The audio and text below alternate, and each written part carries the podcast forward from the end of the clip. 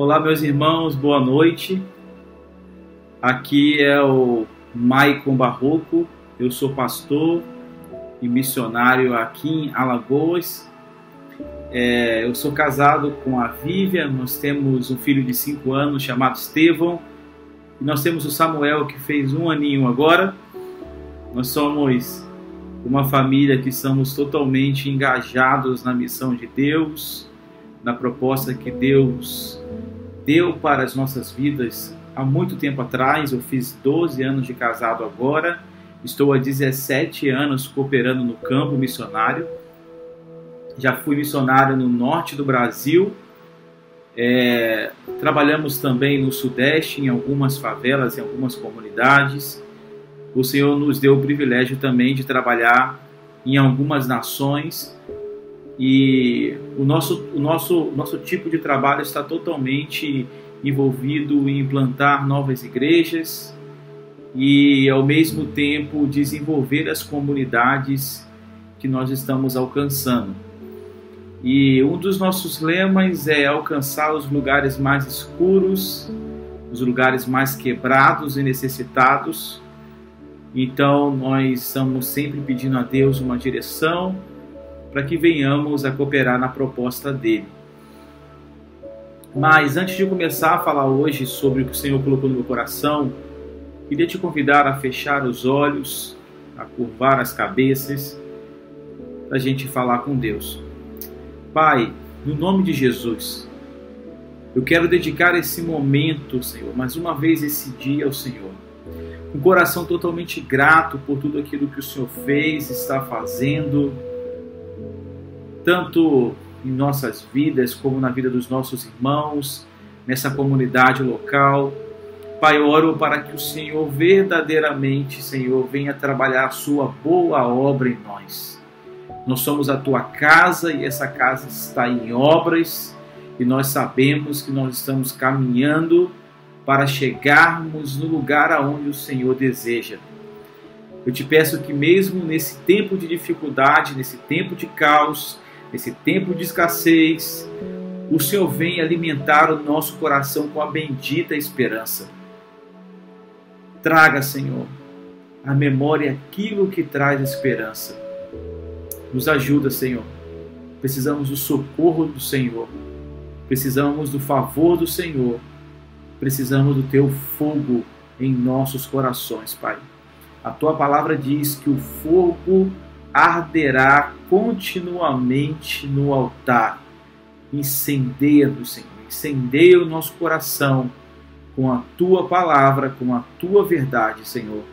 Que essa noite o Senhor venha curar, que o Senhor venha libertar, que o Senhor venha nos colocar no lugar aonde o Senhor sempre sonhou que estivéssemos.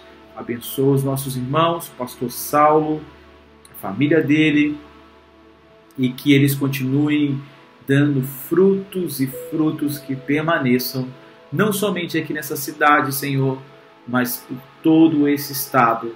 É isso que nós desejamos no nome poderoso de Jesus. Amém. Amém.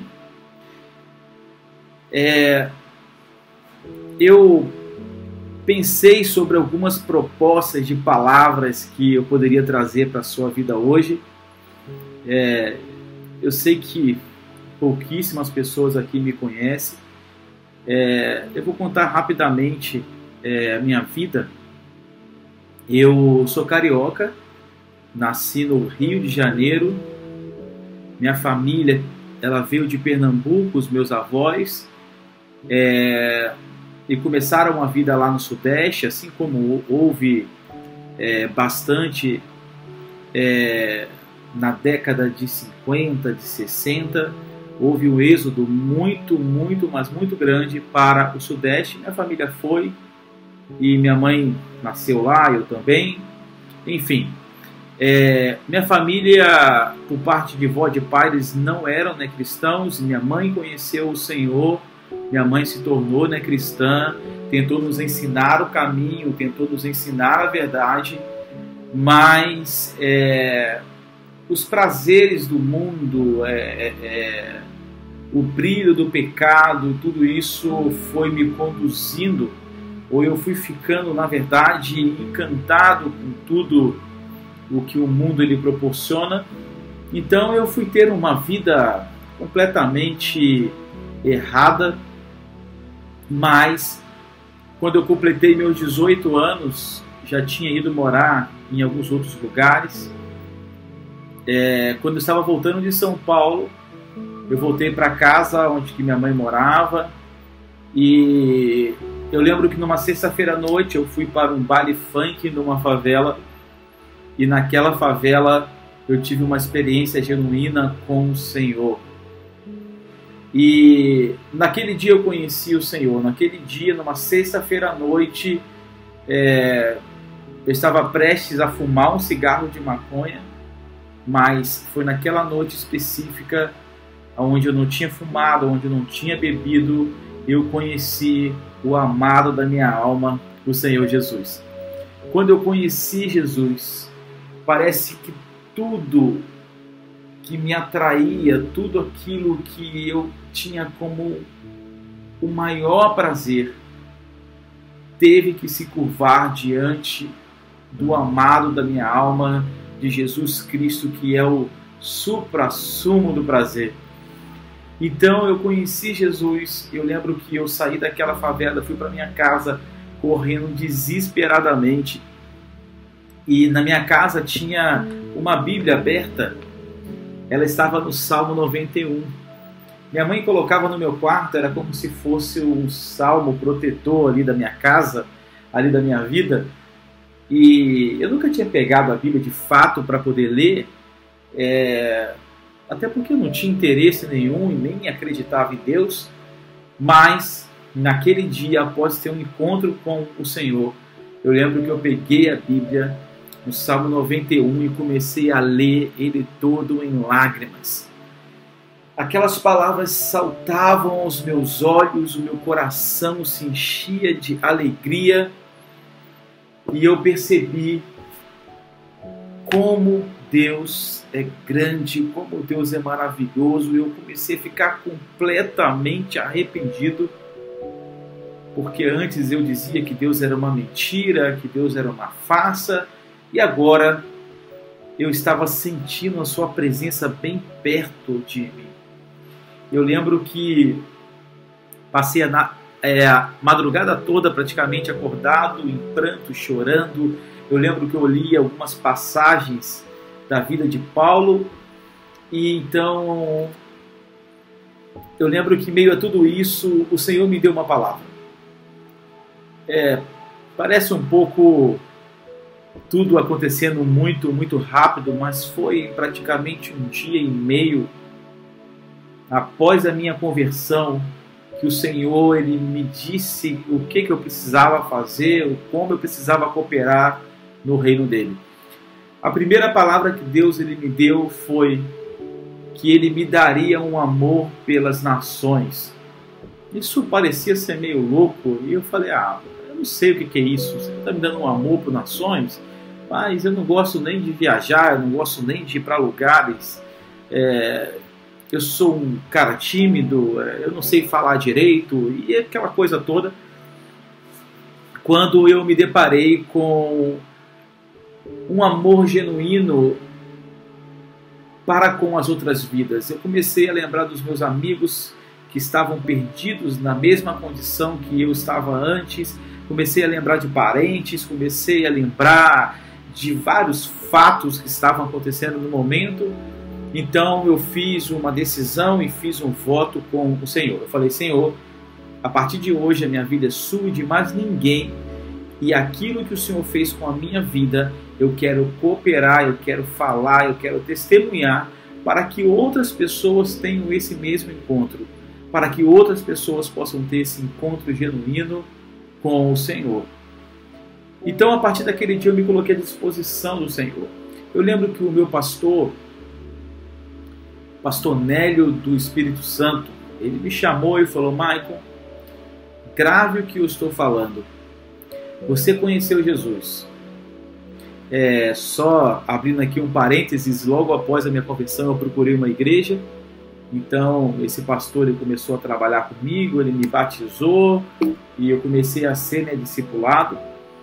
É, e esse pastor um dia ele me chamou e falou: Michael, quanto mais você testemunhar, quanto mais você falar, quanto mais você pregar, mais raízes você vai criar no Senhor. E aquilo ficou na minha cabeça. Por exemplo, eu encontrava os meus amigos que a gente bebia antes é, juntos e eu falei para esses amigos sobre o amor de Jesus. Então, quando eu passava, eles estavam bebendo no bar, é, eu nem cogitava sentar com eles novamente ou então viver a mesma vida antes, porque agora eu mostrei para eles e falei sobre essa transformação. Então, quanto mais eu falava, mais eu estava preso no Senhor, mais eu estava arraigado no Senhor, mais eu estava apaixonado pelo Senhor. E foi incrível porque mês após mês eu pude ver conversão de muitos amigos, eu pude ver uma grande manifestação do poder de Deus. Começamos a trabalhar missões urbanas, missões né, local, na própria localidade onde eu morava e vivia. E isso foi se expandindo no meu coração, até que um dia o pastor me chamou e falou: Michael, eu tenho um desafio grande para poder fazer.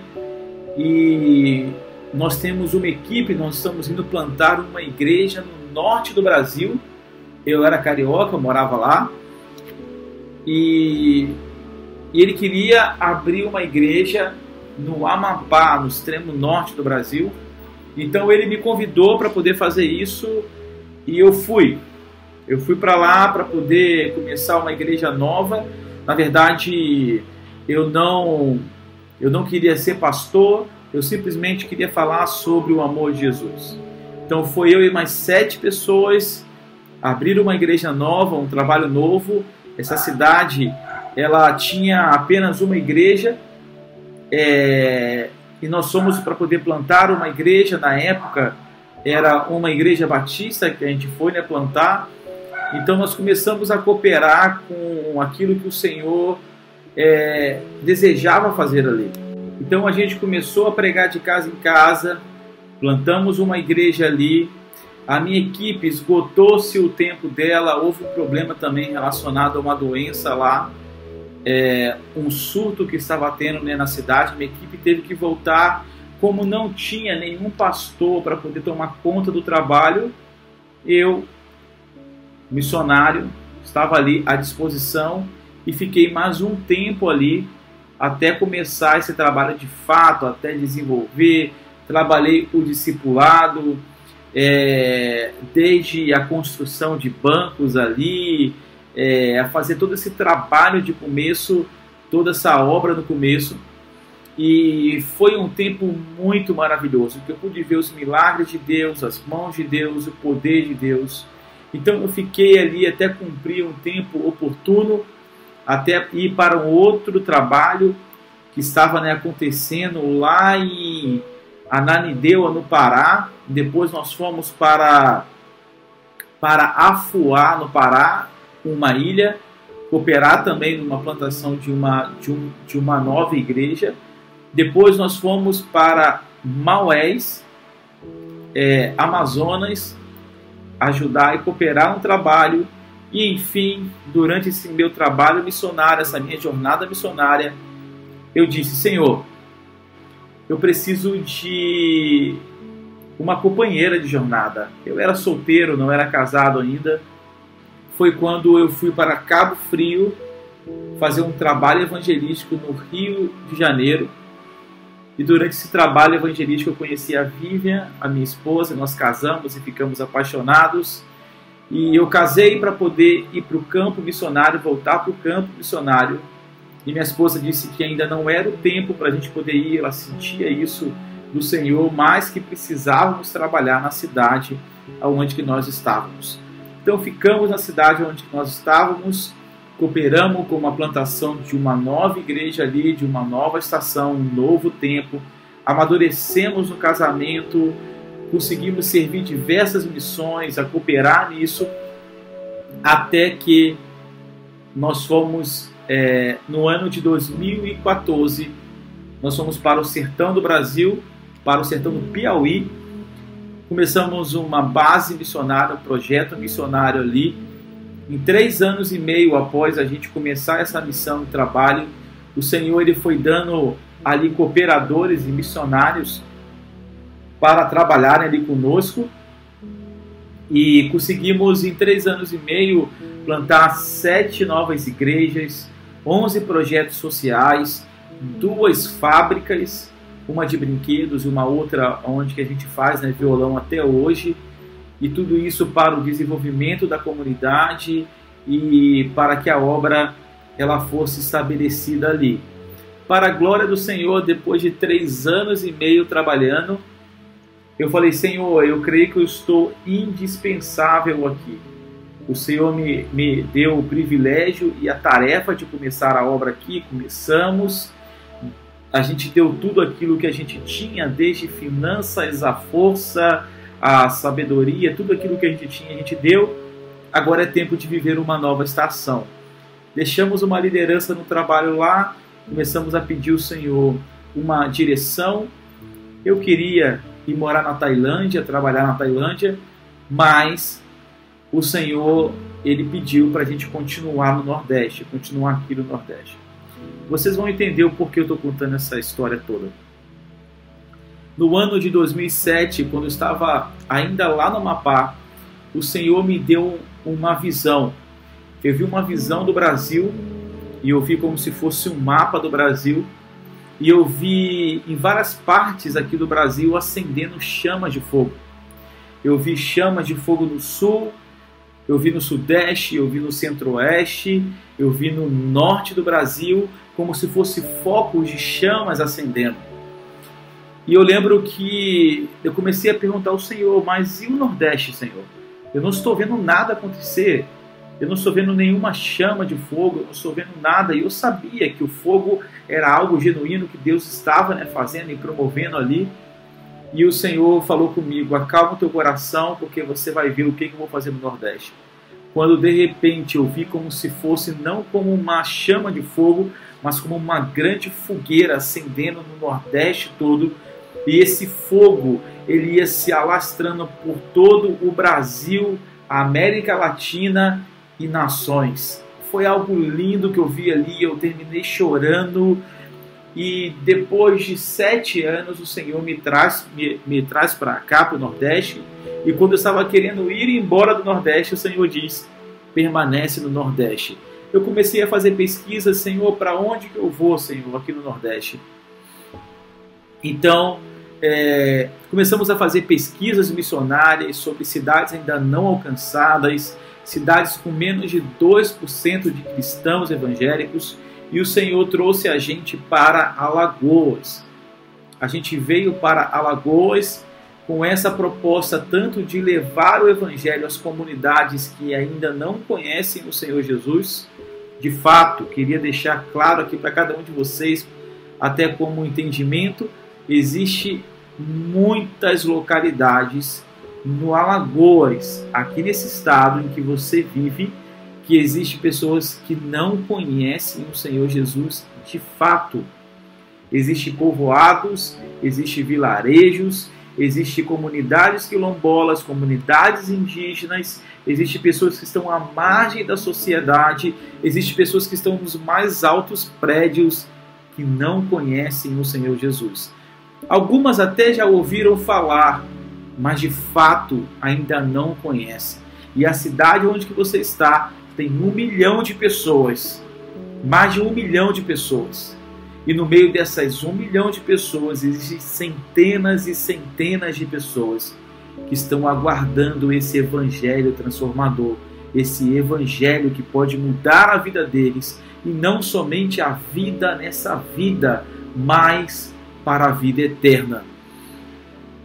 Então, se Deus usou a vida, ou está usando a vida de um cara que não tem quase talento nenhum, eu sou um cara que não tenho quase talento nenhum, Ele pode usar também a sua vida. Ele simplesmente ele deseja que você esteja pronto a ser um instrumento nas mãos dele. Mas eu sei que existem algumas barreiras, existem algumas limitações que nos impedem de viver aquilo que Deus deseja para as nossas vidas. Existem alguns limitantes, existem alguns muros que foram criados e que isso atrapalha o nosso coração. Eu gostaria hoje de falar apenas sobre uma coisa, sobre um sentimento que na verdade é um vilão, ele luta contra as nossas vidas. Em Gênesis, no capítulo 1, a gente vai ver ali que Deus ele criou é, tudo o que o homem precisava para viver bem. Então, o Senhor, ele após ter criado tudo isso, ele criou o homem e colocou ele no jardim. E Deus deu uma ordem para o homem e para a mulher. Sede fecundos e encham a terra, ou seja, façam filhos, preencham essa terra, vivam dessa terra, cultive, guarde a terra. Então nós conhecemos a história na viração do dia, o homem ia se encontrar com Deus. Olha que majestoso.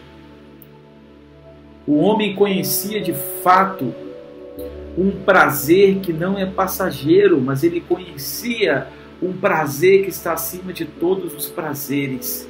Ele conhecia um prazer verdadeiro, ele conhecia um lugar de delícias. A palavra Éden, ela significa um lugar de delícias. E é justamente esse lugar que o homem estava, no lugar que Deus criou. Ele estava posicionado no lugar, no centro da vontade do Senhor. Nós conhecemos a história e sabemos que o homem desobedeceu ao Senhor. A gente conhece a história que tinha a árvore da vida, onde ele poderia comer à vontade. Existe a árvore do conhecimento do bem e do mal, a qual ele não podia comer do fruto e o homem desobedeceu. A questão não estava no fruto, mas estava em viver em obediência ao Senhor. O homem não precisava daquele fruto, porque do lado daquela árvore ele tinha o fruto verdadeiro. Então, ali no livro de Gênesis, no capítulo 3, a gente conhece a história. A serpente apareceu. A serpente que nós sabemos que é Satanás, que é impossibilitado de falar a verdade, ele seduziu o homem e a mulher a desobedecer ao Senhor. E de fato, eles desobedeceram ao Senhor. Gênesis 3, versículo 9. Após esse momento de desobediência, Deus ele vem e pergunta: Adão, aonde que você está? Em Gênesis, no capítulo 3, no versículo 10, Adão ele responde ao Senhor. Vamos lá, abre a sua Bíblia comigo, Gênesis, no capítulo 3, no versículo 10. Vamos ver o que Adão falou com o Senhor. Ele disse assim: Ouvi o som do teu caminhar no jardim e vendo que estava nu, tive medo. Por essa razão me escondi. Até aqui. Somente esse versículo. Gênesis, no capítulo 3, no versículo 10, é a primeira vez que esse sentimento que eu vou falar hoje, ele entra no coração do homem. É a primeira vez que esse sentimento é conhecido. E esse sentimento que eu queria falar hoje é o medo. Esse sentimento é um sentimento cruel.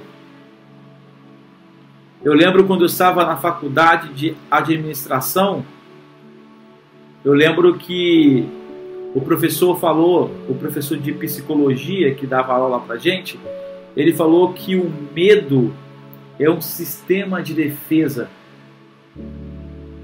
Mas durante a ministração hoje a gente vai compreender que o medo ele não é um sentimento, não, não é um sistema de defesa, mas ele é um vilão contra as nossas vidas. Eu já queria deixar claro de antemão que o medo não é um sentimento da criação de Deus, mas o medo é um reflexo da queda do homem. Após o homem cair, esse foi o primeiro sentimento que veio no coração do homem. E eu vou te dizer uma coisa: esse sentimento está destruindo milhares e milhares e milhares de pessoas em todo o mundo.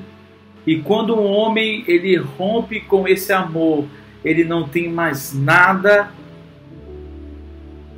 Que resta sobre ele é somente o medo. Mas a boa notícia é que o amor de Deus, o perfeito amor de Deus, ele lança fora todo medo. A única maneira do homem romper com esse medo é encontrar-se com o amor provedor de Deus.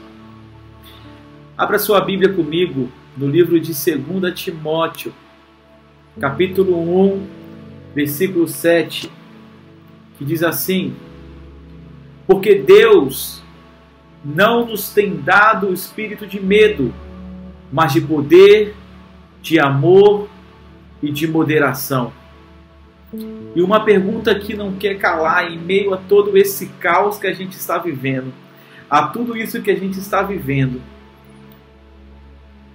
no meio dessa pandemia, no meio dessa crise econômica, como eu posso andar nas ruas do medo, buscando esse amor provedor de Deus? No livro de 1 João, versículo 4, versículo, no capítulo 4, no versículo 18, diz: No amor não existe medo Antes, o perfeito amor lança fora o medo. Ora, o medo ele produz o tormento. Logo, aquele que teme não é aperfeiçoado no amor. Nós precisamos compreender que o medo ele tem alguns desdobramentos. Por exemplo, é, o medo ele pode gerar culpa. Por que, que eu estou falando isso? Existem milhares de pessoas que não conseguem viver o presente, não conseguem viver hoje porque estão presas na culpa. As pessoas vivem como se tivesse um nó na garganta. Elas vivem como se tivesse, como se não fossem dignas, tanto de estar diante do Senhor quanto de assumir o ministério ou como assumir um novo relacionamento, porque elas estão presos em meio a essa culpa. E o que é a culpa? A culpa é o medo que te prende no passado. Então, algumas pessoas estão presas nesse medo do passado e não conseguem viver a realidade de Deus para suas vidas hoje. Eu conheci uma mulher de aproximadamente 60 anos e nós estávamos fazendo um gabinete, ela me autorizou a falar toda, todas as vezes que eu fosse falar acerca disso, por isso que eu estou falando aqui, porque que gabinete é uma coisa né, pessoal, mas é um testemunho. Então ela veio no gabinete e me falou, pastor, eu não consigo casar, é, eu já tenho 60 anos, não consegui me relacionar, não consegui fazer amigos, é, nunca fui bem no trabalho, eu não consigo viver. E ela começou a falar isso, e quando eu olhei para ela, era uma, uma senhora muito, muito doce, gentil, inteligente. Eu perguntei, por que você não consegue? Você é uma pessoa agradável, como é que você não consegue fazer isso? Ela falou assim, eu não sei, existe alguma coisa em mim, algo que me prende, algo que eu não consiga fazer. E eu comecei a conversar com ela, a sondar e perguntar. E eu falei assim: me conta um pouco a sua, a sua história.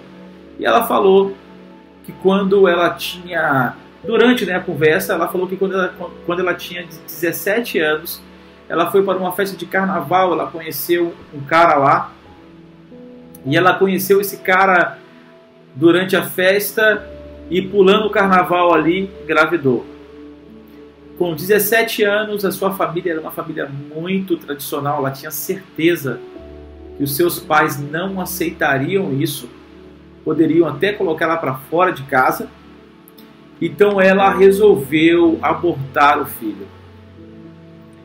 E ela disse, quando ela falou aquilo ali comigo no gabinete, ela baixou a cabeça, chorando, ela falou: Esse acontecimento, esse terror, ele me persegue até, até hoje e eu não consigo viver, eu não consigo me relacionar, eu não consigo fazer nada.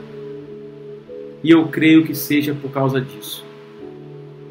Eu não sou digna de ter ninguém, eu não sou digna de cuidar de ninguém, eu não sou digna de ser amigo de ninguém. Ela começou a desabafar tudo aquilo que ela tinha que desabafar. Então eu, conversando com ela, eu falei assim: Deixa eu te perguntar uma coisa, Teresa. Você conheceu o Senhor, não conheceu? Ela, sim, eu conheci Jesus. E você compreendeu que Jesus Cristo ele entregou a sua vida naquela cruz para poder quitar os pecados, não somente meu, mas seu e de toda a humanidade. Você consegue compreender isso? Que o sangue de Jesus ele tem esse poder de nos lavar, nos purificar, de nos dar uma nova chance, uma nova oportunidade, uma nova vida. E eu falei com ela: Jesus nos fez nova humanidade, um novo homem. Ele te fez uma nova mulher. E você tem a oportunidade de recomeçar. Você conseguiu compreender isso? E ela não conseguia falar mais. Aí eu citei para ela é, 1 João capítulo 4, versículo 18. Eu disse assim: No amor não existe medo. Aí eu disse para ela: a culpa é o medo que te prende no passado. No amor de Deus, no amor de Deus, não existe medo, não existe culpa. Antes, o perfeito amor lança fora todo medo. O perfeito amor lança fora toda a culpa. E quando eu falei isso, parece que a escama dos olhos dela, dela caiu. Caíram as suas escamas e ela começou a ver, ela começou a dizer isso é verdade. Eu falei sim. O apóstolo Paulo disse que as coisas velhas se passaram e eis que tudo se fez novo. Eu falei, recomeçar não é um significado de fraqueza, mas é um privilégio e recomeçar com uma, com uma nova vida é um privilégio que somente Jesus ele pode dar. E aquela mulher então, a partir daquele dia, com a obra do Espírito Santo na vida dela, ela teve a sua vida transformada. Depois daquele tempo, ela conseguiu fazer amigos ela começou a cooperar com muito mais ênfase lá na nossa igreja local. A gente tinha um restaurante popular e ela servia lá com muita veemência, com todo o coração. Era algo lindo. E por fim, em meio a todo esse trabalho, a novos relacionamentos, ela conheceu o homem da sua vida e ali já com seus 60 anos ela casou e até hoje ela continua casada, servindo ao Senhor entendendo e compreendendo que no amor de Deus, no perfeito amor, não existe medo. Essa é uma boa notícia para a sua vida hoje. Então, é, a gente compreende que o medo ele tem os seus desdobramentos, assim como a culpa, ele também tem a ansiedade. Alguns dizem que é o mal do século, Algumas pessoas dizem que é, a ansiedade ela é uma das piores doenças desse século. E eu quero te dizer que isso não é tão novo assim. Não é somente do nosso século.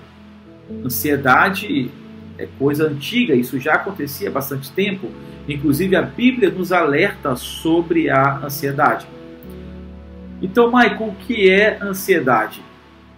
Assim como a culpa é o medo que te prende no passado, ansiedade é o medo que te prende no futuro.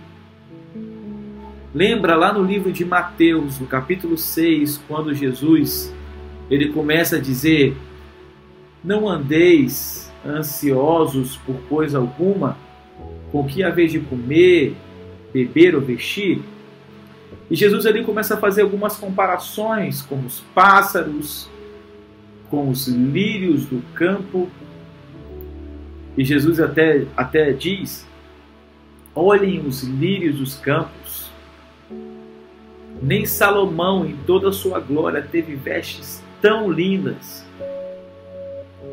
Se Deus faz assim com a erva do campo, que hoje sai, depois seca, é lançada no fogo, imagine a vós, homens de pequena fé. No versículo 33 do capítulo 6 de Mateus, Jesus ele vai nos ensinar um caminho perfeito.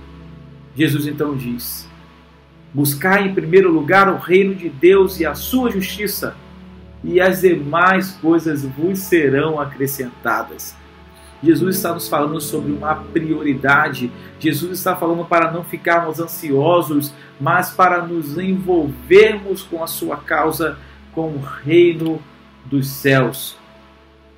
Então, essa foi a proposta de Jesus. Esse foi o primeiro antídoto contra a ansiedade. E que antídoto é esse? Que remédio é esse? Se envolva com as coisas do Senhor.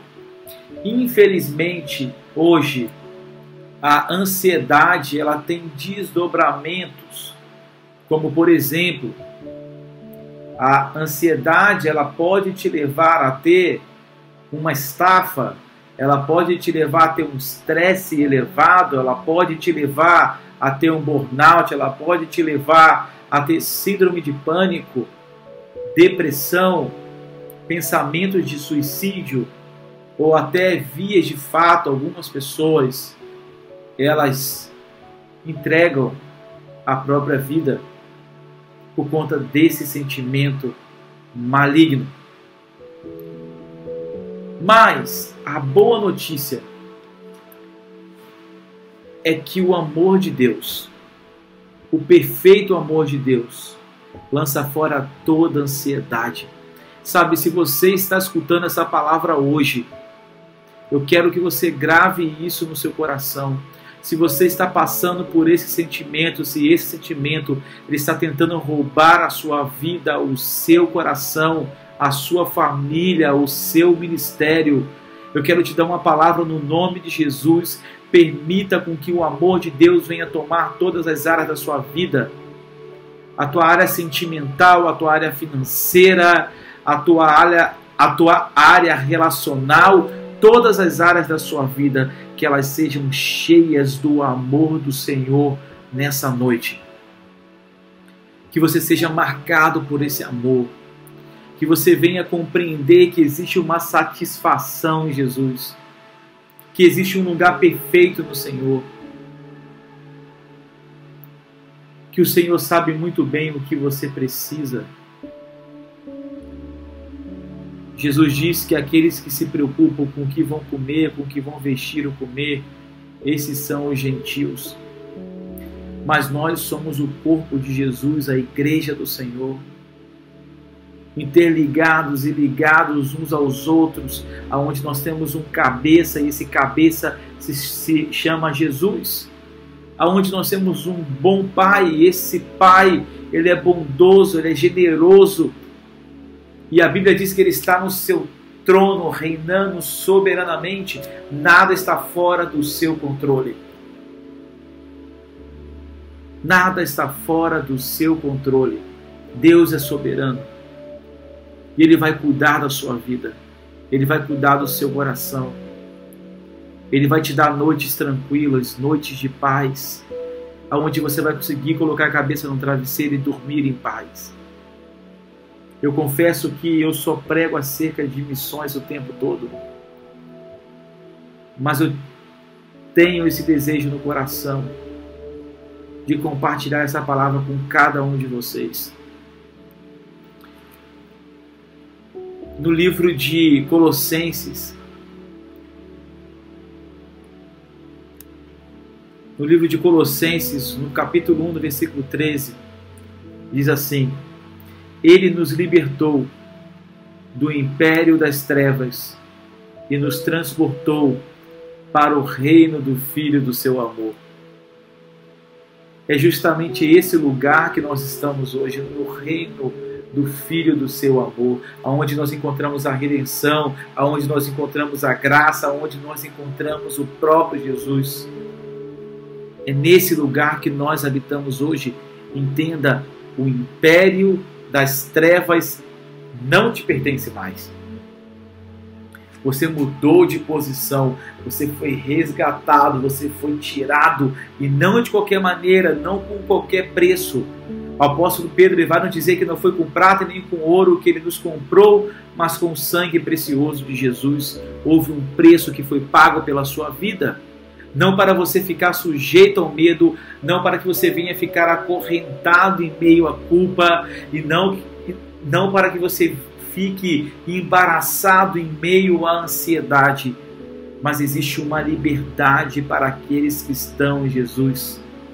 Existe uma verdadeira liberdade. Jesus Cristo morreu naquela cruz para nos livrar dessa vida miserável. E vida miserável é estar envolto ao medo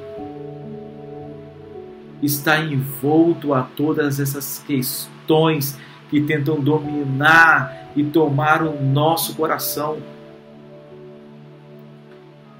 Existe liberdade no amor, existe liberdade no Filho de Deus, e é nele que nós estamos. Não porque nós amamos a Ele, mas porque primeiro Ele nos amou, como diz a palavra. João capítulo 3, versículo 16, porque Deus amou o mundo de tal maneira que deu o seu único filho, o seu filho unigênito para todo aquele que nele crê. Não pereça, mas tenha a vida eterna. Existe um caminho sobre excelente para que venhamos caminhar, para que venhamos estar mergulhados nele. Agora, eu gostaria de ensinar um combatente algo que vai combater, algo que vai é, é, te ajudar a compreender como nós podemos parar esse medo. Não é nenhuma fórmula mágica do Michael, mas vamos ver o que a Bíblia diz. Abre comigo Romanos capítulo 8, versículo 14 ao 17. Diz assim: Pois todos os que são guiados pelo Espírito de Deus são filhos de Deus. Porque não recebestes o espírito de escravidão para viverdes outra vez no medo, mas recebestes o espírito de adoção, baseados no qual clamamos: Abba, Pai. O próprio Espírito testifica com o nosso espírito que somos filhos de Deus. Ora, se somos filhos, somos também herdeiros, herdeiros de Deus e co-herdeiros com Cristo. Se com Ele nós sofremos, também com Ele seremos glorificados. Abre outro versículo aí para mim, outro capítulo e versículo. Filipenses, capítulo 4, versículos 6 e 7. Diz assim: Não andeis ansiosos de coisa alguma. Em tudo, porém, sejam conhecidas diante de Deus as vossas petições, pela oração e pela súplica, com ações de graças. E a paz de Deus, que excede todo entendimento, guardará o vosso coração e a vossa mente em Cristo Jesus. Olha o que o apóstolo Paulo está nos ensinando. Ele está dizendo que o dia mal vai chegar na sua vida. Que a ansiedade vai bater na porta do seu coração, na porta da sua mente. Que o medo vai tentar dominar você. Mas o apóstolo Paulo está nos ensinando algo. Ele diz: Não andeis ansiosos, porém, tudo faça conhecida diante de Deus a tua petição. Ou seja, se você estiver vivendo um dia mal, vá diante do Senhor. Não tenha medo de falar o teu coração a Ele, revela o teu coração a Ele. Faça suas petições, não tem problema, faça. Mas faça com ações de graças, é o que o apóstolo Paulo está nos ensinando. Faça pela oração e pela súplica, mas faça com ações de graças. Por que, que o apóstolo Paulo está dizendo isso? Talvez hoje você está vivendo esse dia mal. Talvez hoje você não está vendo uma saída. O apóstolo Paulo está te ensinando a falar com Deus mesmo assim. Falar, Senhor, eu não vejo uma saída, eu não sei para onde ir, eu não sei o que fazer. Eu estou diante do Senhor, eu quero te dizer que eu preciso do socorro do Senhor. E o apóstolo Paulo está dizendo que quando você estiver fazendo isso, você precisa ter um coração grato. Por que você precisa ter um coração grato? Por que, que precisa ser com ações de graças?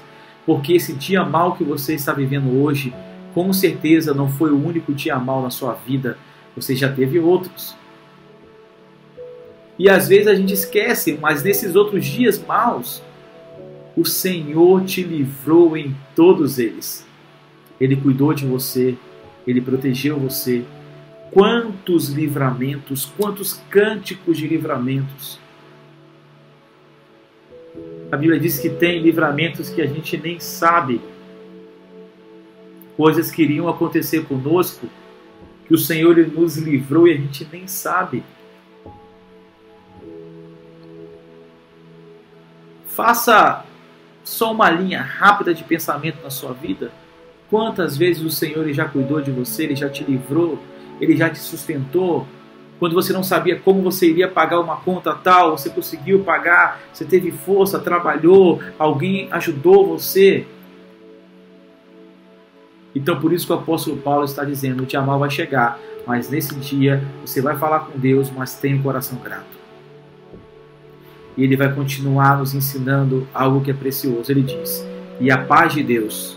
A paz de Deus, ela não é, é ela não é a paz com Deus. A paz com Deus, é, ela começou a partir do momento que você conheceu a Jesus Cristo.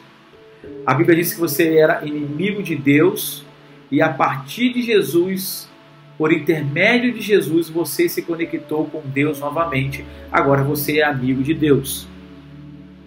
Então essa é a paz com Deus. A paz de Deus é um estado. A paz de Deus é um lugar em que você pode habitar. A paz de Deus, nós podemos dizer a palavra shalom, a paz que excede todo o entendimento. É a paz em meio à guerra. Às vezes está o mundo todo em guerra. E as pessoas te perguntam, mas como é que você mantém uma tranquilidade dessa? Você diz, eu estou em um estado de paz. Não a paz como o mundo dá, mas a paz do Senhor que habita em mim. Me faz descansar nas águas tranquilas. Me faz deleitar diante da soberania de Deus, diante da majestade do Senhor. Eu lembro que eu estava eu estava na em uma viagem missionária no ano de 2015. Nós fomos fazer uma viagem para a Jordânia primeiro e depois ao Iraque. E nessa viagem missionária, é, nós primeiros ficamos ali na Jordânia, conhecemos alguns trabalhos né, missionários, fomos até a divisa com a Síria e de lá nós fomos para o Iraque. Quando a gente chegou lá no Iraque, naquele tempo, o Iraque era o segundo país em perseguição do mundo. Então, é, você ser um cristão estando ali era um ato perigoso. E muito mais do que a perseguição velada aos cristãos, em 2015, não sei quantos aqui lembram, o Estado Islâmico ele estava tomando todo o norte iraquiano, Kurdistão.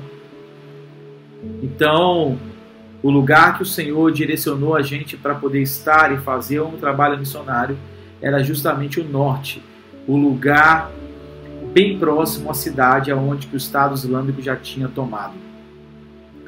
Resumindo a história, quando nós chegamos próximo à cidade de Mossul, que fica na planície de Nínive, Lembram de Nínive, aonde Jonas ele não queria ir, que ele tinha um povo mau? Eu me vi na mesma situação. Deus dizendo para a gente ir para Mossul, na planície de Nínive, e eu não podia dizer não ao Senhor, mas simplesmente obedecer à voz dele. E nós fomos, eu e mais a nossa equipe, partimos para a cidade a qual a gente iria fazer um trabalho. Eu lembro que no nosso último estágio de chegar até de fato à cidade.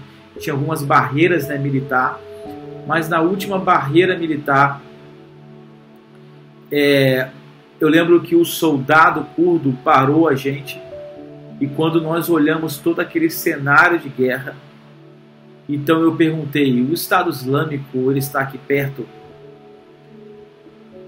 Um dos missionários que estavam lá, ele tinha né, ouvido do soldado que o Estado Islâmico já tinha tomado aquela cidade onde que nós estávamos e alguns dias antes os soldados tomaram essa cidade né, novamente e o Estado Islâmico estava na cidade ao lado querendo entrar novamente, ou seja, nós estávamos num lugar de guerra. As paredes todas cheias de bala, algumas casas explodiu, a igreja queimada, em todo aquele cenário de guerra ali eu pude perceber o que é a Shalom, o que é ter a paz em meio à guerra. Eu estava tranquilo, sabendo que aquele poderia ser o último dia da minha vida. Mas eu estava tranquilo porque eu estava no centro da vontade do Senhor. Eu estava no seu lugar de paz. Então existe essa paz, esse estado. O apóstolo Paulo vai nos ensinar que essa paz, que excede todo o entendimento, guardará o vosso coração e a vossa mente em Cristo Jesus. A paz de Deus, fazendo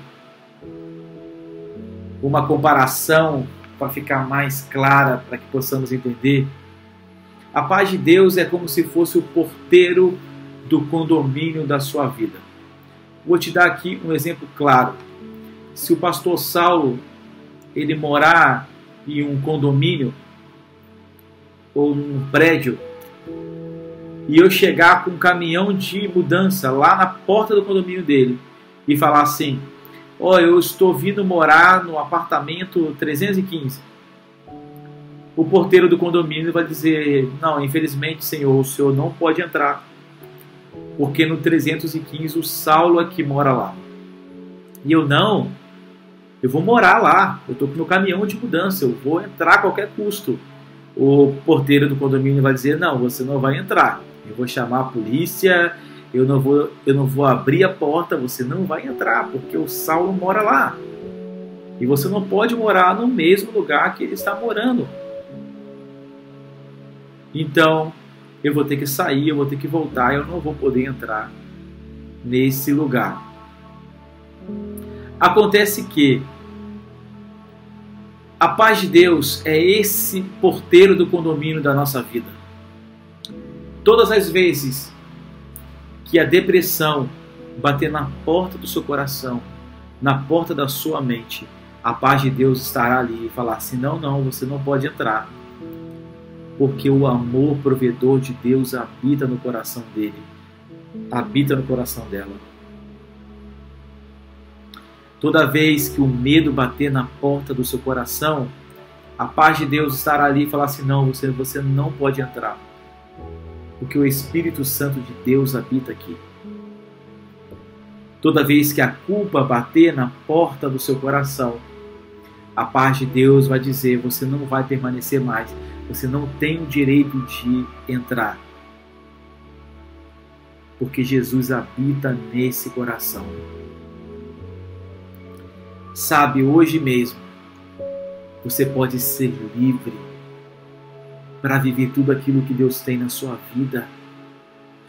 Na missão do tempo hoje, nesse novo tempo, nessa nova estação que a gente está para poder viver. O tempo de Deus se chama hoje. Deus quer que você viva tudo isso hoje. Deus está te chamando para uma vida no seu reino numa vida de amor, numa vida de esperança, numa vida de fidelidade. E principalmente, Deus está te chamando para uma vida intensa na presença dEle. E de uma coisa eu tenho certeza. Eu digo isso para toda igreja local, para toda a casa. O medo não irá impedir o avanço do Evangelho do Reino de Deus no mundo. Deus usará cada um de vocês para a glória dele. Nós estamos prestes a viver uma grande e linda colheita no mundo. E a boa notícia é: você faz parte dessa grande colheita você faz parte de tudo aquilo que Deus deseja fazer no ano de 2020, no ano de 2021, 2022 e nos próximos anos.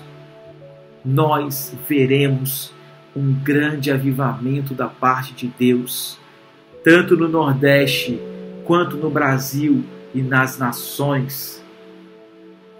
Você não pode ficar de fora disso. Mas antes da gente nos engajar nisso, nós precisamos nos livrar de algumas coisas que nos atrapalham.